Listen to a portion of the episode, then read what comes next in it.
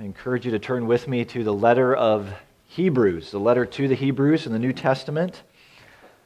I know many of you have been taking a closer look at Hebrews in the last few months, and we'll be doing that yet uh, for a little while. Uh, I'm not sure if you've reached Hebrews 12 yet, maybe not, not quite there, but that's what we're going to be reading this morning from Hebrews 12. Um, have you figured out who wrote Hebrews yet in your study? If you do, let me know. Um, Many have uh, argued that it was the Apostle Paul, that maybe these are his words uh, to the church in that area. Themes of joy throughout Hebrews. There seems to be a, a close affection with Timothy.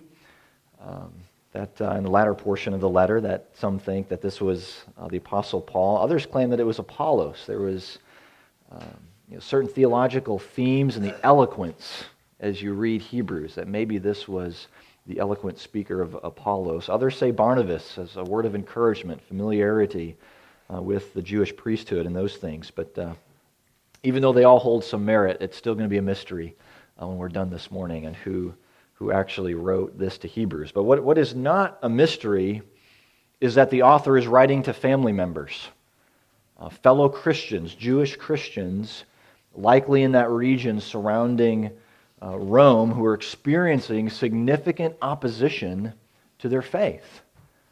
Uh, so, in a very pastoral manner, uh, the writer of the Hebrews uh, lets them know that their faith is, is grounded in the one who is supreme over all, supreme over the angels, supreme even over Moses.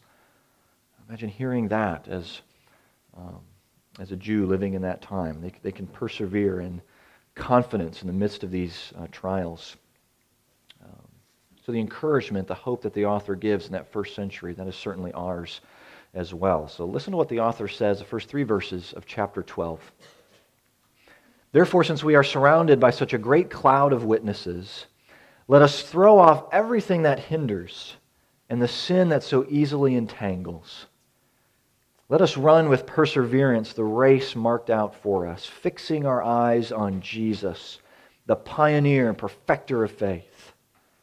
For the joy set before him, he endured the cross, scorning its shame, and sat down at the right hand of the throne of God. Consider him who endured such opposition from sinners, so that you will not grow weary and lose heart. So we're going to stop this morning. Let's pray together. Lord God, we thank you for your word to us, a word that carries your very authority and your power in our lives. Lord, we thank you for the way in which you teach us through your word and pray now that your Holy Spirit would work this word into our hearts, or that we might be strengthened to endure on this journey of faith, this race of grace that's before us. Lord, we thank you for those who have gone uh, before us. So, Lord, I pray now that you would um, guide this word, the preaching of your word, that we would be attentive to it, um, or that you would use it to strengthen us. Work your word to perform it. We ask in Christ's name. Amen. Just imagine if you were to drive down the street here after the service and you saw on the sign at MAPCO that gas was now $13 a gallon. You think that would change a few things?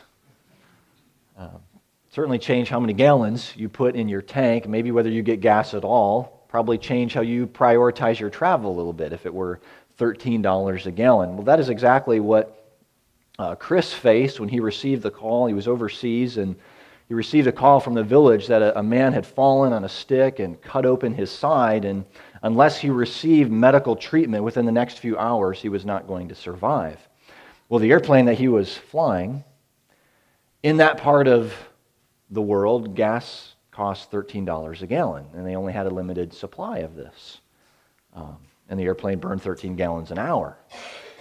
So, is this something he should do?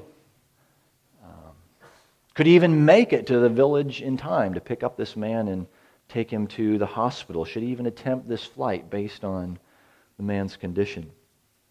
So, I think of all of the the pressure, the very difficult circumstances that he faced in that setting. Um, not unlike our own journey of faith. often plagued by challenges, struggles, um, struggles that we can create ourselves, and those that we encounter that really do slow us down on this race of faith that we're all on together. You, I think of you know, our jobs and the, those things that we enjoy from day to day. Uh, maybe the job goes away. Um, you're laid off, laid off again, or um, you're walking with a friend and um, you know that the friend is not healed in the way that you pray. The Lord doesn't answer the prayer in the way that you expect. Um, we slide back into those addictive patterns that leave us feeling guilty, um, defeated. Um, how do you go on? Where is the strength in keeping up the race? Putting one foot in front of the other. We have these types of trials and opposition to our faith. And uh, God shows us uh, that there is hope in passages like this. That there's a strength that He provides that we cannot provide for ourselves in any way.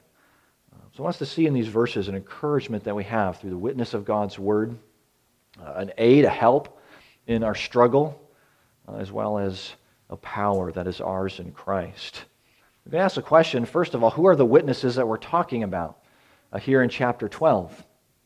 And we wouldn't have to look far because these are the faithful saints mentioned already in chapter 11. Men and women who, who were recognized by God as, as believing, acting upon his promises though they would not see those promises fulfilled in their own journey, in their own time. And like Abraham, David, Moses, Samson, Rahab, Samuel, and the prophet. So, so these are our ancestors, they're the ancestors of the Christian, uh, examples of those who have run uh, the race of faith and finished the victory um, in the Lord. Uh, and, and I'm, I'm sure there are other suggestions than this, but I just want to offer a couple of ways in which these witnesses encourage us. Um, first is, is their encouragement actually through the word itself. The scriptures are a window into the lives of these saints. So when we read of their struggles and their failures, that they are people kind of like us, that they're broken, sinful people like us. And we read of, of their victories as well. We, we, we draw upon God's faithfulness in their lives as a testimony um, of what He can do in our own lives. Um, take encouragement from Abraham's faith, from David's victories. But the underlying word is that God is faithful, God is victorious, God is strong through the lives of these saints. Um, and that promise of God through through their witness, it produces um, that, that fruit of faith in a community that's still growing, uh, such as our own, running this race together. God's enduring promises through them. The second way that encourages us is through their presence. Um, you know, the image here is, is really that of a stadium full of men and women of faith watching, cheering for the runner all the way to the finish. See, that the crowd can already see the finish. They know the reward that's there. They're encouraging the runner to keep on going. We're surrounded by the presence of, of those who've run the race already, and the same race that we are. God places them as agents of encouragement. Look at how they've run. We can do this too. I can um, remember uh, running, you know, my body was not made for distance running. Um, you know, give me a 100, 200 meter dash or something back in the day. I might try that, but I can re- uh, remember running at, at the academy, and part of our, our physical test was to, you know, every few months we had to run a mile and a half.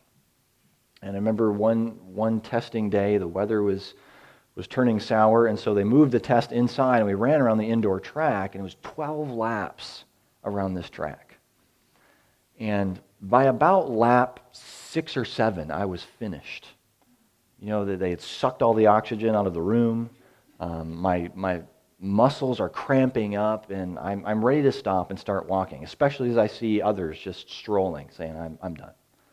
Um, but there were those in, in the squadron, some of my own uh, friends who had either run the race already or they were going to, and they're standing at the curve saying, Come on, you're doing great. Keep it up.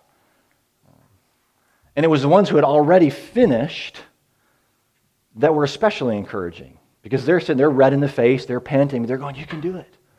Keep it up. Um, it was the only thing that prevented me from walking the rest of, of the distance. Um, and I don't think my time was all that good, but it was the fact that they were there cheering me on. They had gone through this. Um, so, in a very similar way, this great cloud of witnesses speak and, and surround us today, encouraging us to endure in the faith. Uh, so, we have, the, we have this, God's very word to us, his witness through this word, immersing ourselves uh, in God's word. We see the crowd, hear them cheering us on this journey. Uh, just keep in mind, they've tripped over the same hurdles.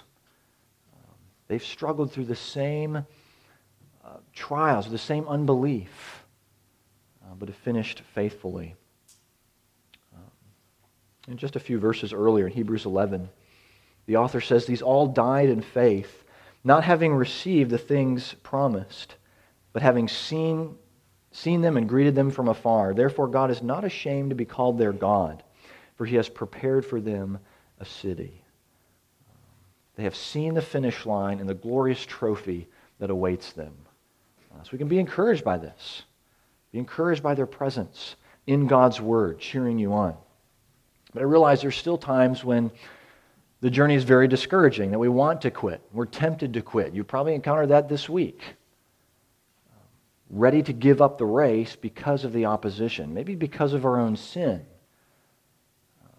Let me go back and look at verse 1. Let us throw off everything that hinders and the sin that so easily entangles.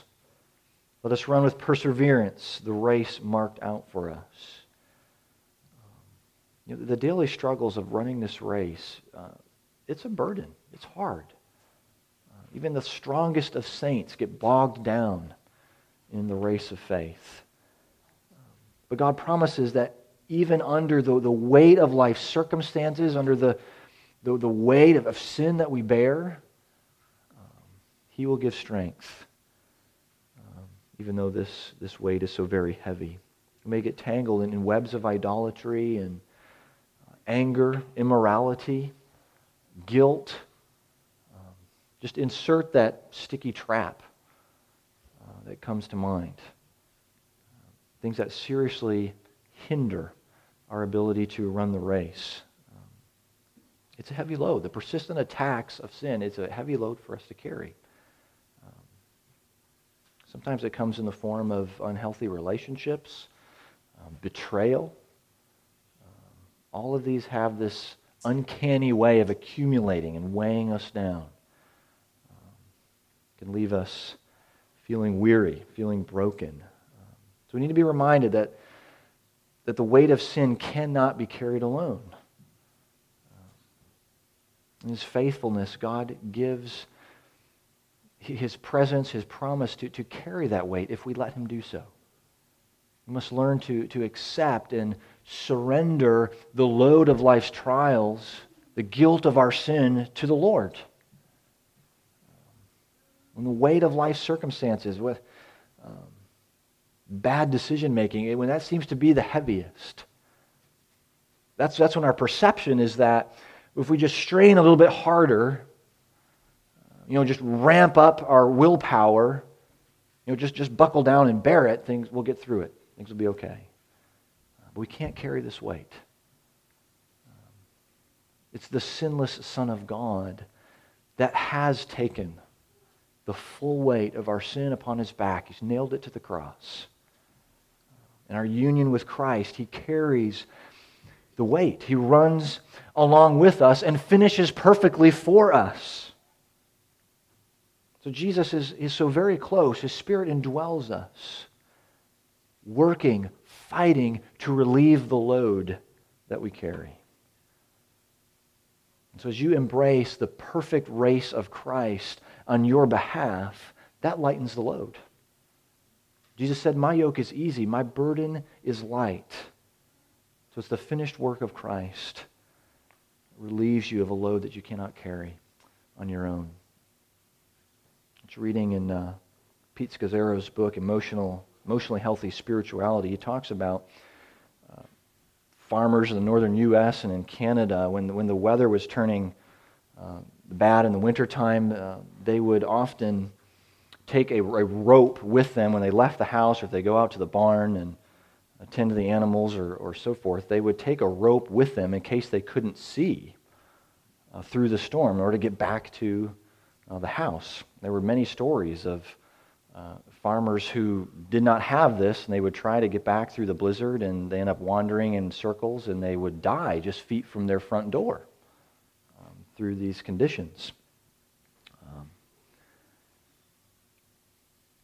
So let me ask you do you cling to God with a white knuckled grip when the storms of life blow in? when it's harder and harder to see, you may find yourself wandering helpless and alone. The farmers with the rope could be confident if they just put one hand in front of the other, it would take them back safely home. Um, pull on that rope. Leads safely home, one that carries you home. See, that's, that safety tether is always available to us as Christians. It's always there. Full access to our Heavenly Father is always available. This is what we did earlier in prayer. We can confess our sin to God, trust in His promise to purify our hearts, to remove the weight of guilt. I mentioned this in the newsletter this week, if you haven't had a chance to look at that. The importance of crying out to God in confession. And prayer can be a silent conversation um, throughout the day. Maybe you have specific times in, in your day set aside to commune with the Lord. Um, whether it's planned or unplanned, we can approach the throne of God confidently uh, in times of need, knowing that, um, that He is there, that our tether is secure in the Lord Jesus. Prophet Jeremiah reminds God's people of, of his personal interest in them. He will provide for them. He says, My plan is to prosper you and not to harm you, to give you a hope and a future. Then you will come and pray to me, and I will listen to you. You will seek me and find me when you seek me with all your heart.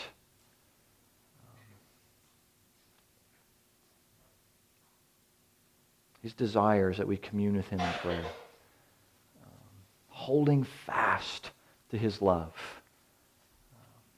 He will deliver. He will deliver when all seems lost. Psalmist tells us, Be still and know that I am God. Let me encourage you to, in your prayers, to pray back to God what He gives us to pray. Um, tell Him of His promises to you. Rest in that, uh, the fulfillment of those promises, that He will carry you to the finish. You don't carry this weight alone. The humility, the sacrifice of Jesus, our elder brother not, not only does it, does it relieve the, the burden of sin, the consequences of that sin, but it replaces it with this enduring uh, power, the power of his righteousness. It's a power that really is motivating and sustaining in this uh, race of faith. In verse 3, author tells us that when Jesus walked the earth, he endured great hostility and opposition uh, in his ministry, he was continually attacked by the Pharisees who sought to undermine his ministry, to discredit him, um, spat on, beaten by Roman soldiers, and then condemned to death. Prophet Isaiah tells us that Jesus was a man of sorrows and acquainted with grief. So Jesus' life was characterized by hostility, opposition, and yet, all the while, he's motivated by the joy set before him, by the joy of what would be at the finish line. Jesus endured hostility against himself and empowers us to do the same. He knows your struggles. He's been there, and he doesn't stop running. And so Jesus doesn't just finish well, he finishes perfectly. And so we look to him. We keep running toward the certain victory that he has already won. Maybe you've heard the name Horatio Spafford. Horatio was a lawyer in uh, Chicago in the late 1800s. After uh, his son died suddenly, his, his family went into a Great Depression, and, um, and that pain, that suffering only increased as there was a fire that swept through Chicago, destroyed much of the city. Um, the business that Horatio had, it really brought him to uh, financial ruin. Um, and as time went on, the family responded by serving other families in Chicago, the place where they lived, uh, the homeless, those who were um, desperate. And after a couple of years, they decided they uh, wanted to take a vacation, needed uh, some replenishment, and their friend D.L. Moody was uh, putting on evangelistic meetings uh, in England, and so um, they booked passage on a ship to England. And at the last moment, Horatio had to stay behind for something uh, in the business, and so his wife and, and daughters went on ahead of him. Um, and uh, shortly after they left, a few days into their journey, um, the ship carrying his wife and his uh, daughters collided with another ship, and, uh, and all of his daughters perished. So his, his wife sent a note back to him. This had been 10 days afterwards, saying, Saved alone.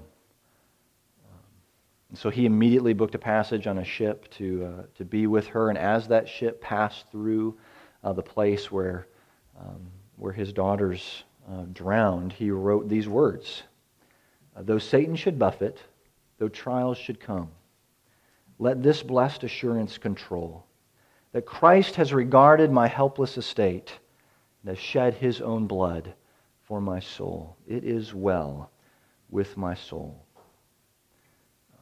How do you write something like that?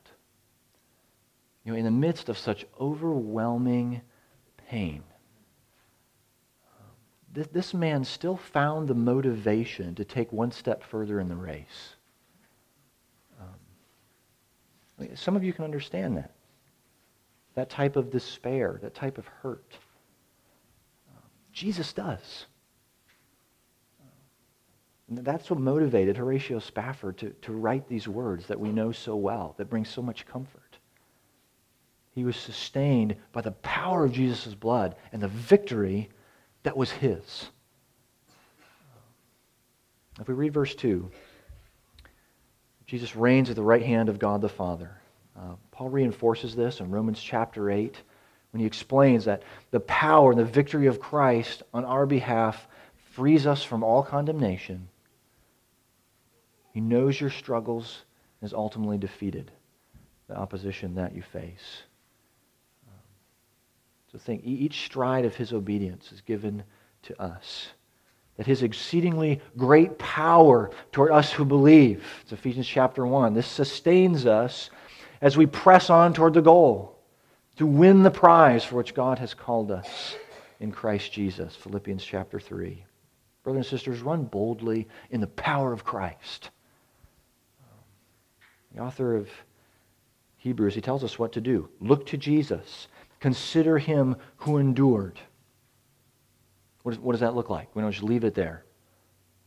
Um, the means of grace that God gives to us, gives to the church, is powerful for running the race, to fix our, our wandering eyes, sustain a heart of affection for the Lord Jesus. I mentioned the importance already of, of immersing ourselves in God's Word, uh, approaching Him continually uh, in prayer. Another means of grace that God gives to us is the fellowship and support of those here within the church, uh, the people sitting to your right, to your left, in front of you, and behind. Um, faith and trust in the finished work of Jesus brings us together into this family. We're to build each other up, encouraging one another, all the more as we see the finish line approaching. Um, do we do this? I think we do, and in so many ways as a church family. Do we as a church family really show forth the sustaining power of Jesus in our community and persistent in service? We just we thank the Lord a few minutes ago for those serving uh, behind the scenes, for those serving ways that we can see and can't see. We're doing this together. Our freedom to gather and worship corporately is another means of God's grace, motivating us, sustaining us along the journey. Uh, the proclamation of the gospel through the word and through the sacrament uh, is what nourishes us and motivates us um, to take this saving power to our neighbors. I mean, think, could anything be more motivating than the life we have in Christ? Um, consider what a gift this is. Consider the price Jesus had to pay the next time that you're, that you're tempted to sort of cut the corner. Or maybe manipulate one that you know, a family member, spouse, children. Or to hold a grudge or turn a, a blind eye. As the perfecter of our faith, the reigning Lord Jesus sustains us and waits with arms open wide at the finish. So remember, I mentioned Chris at the beginning, that mission pilot. Uh, he made it through. He decided to make the trip, and uh, under great pressure, the opposing circumstances of even $13 uh, gas, um, he delivered this dying man to the hospital in time. And now, years later, that man can tell of the life that was given back to him as an encouragement to the rest of the village. In the absence of his own strength, he was carried by another. Are you resting in the strength of the one who carries you? See, the, the race that you and I are on, it's going to show our weaknesses. It's going to, going to show us the trials that just come with a life of faith. But God gives help through those trials, sustaining power through Jesus. That is the motivation we need to finish well. So if you're here this morning and you, you feel like the ways of life just keep crashing in, sort of bowling you over, and there's no relief in sight, well, then I, I invite you to share in this hope. Uh, look to the Lord Jesus, the one who made you and loves you to such a degree that he became like you. He ran the race so you cannot finish. Claims victory over your ultimate burden victory over the guilt and punishment for your sin. And, Christian, you need to know that you do not run this race alone. You never have. Um, Lord Jesus runs with you, He carries you by the Spirit. He stands at the finish line as your eternal trophy. That's why we're running. Embrace our Savior. So that, that same promise, you read all those saints who've gone before, the same same promise on, on the lips of martyrs is the promise that we claim today. Jesus has run the race. Look to him, cling to him, endure in the victory that is yours in Christ. Let's pray together. Lord, it is only in Christ that we come. It is only in Christ that we put one foot in front of the other on this journey of faith. Lord, we thank you that you are ever present with us, that you, Lord Jesus, have obeyed perfectly, that you've run this race for us and equip us, enable us by your Spirit to run faithfully in this day and in this week. We thank you that you have relieved that great burden of our sin. And we look to you now in the freedom that this gospel gives. Sustain us, Lord. Give us that strength to endure by your Holy Spirit. We pray all this in Christ's name. Amen.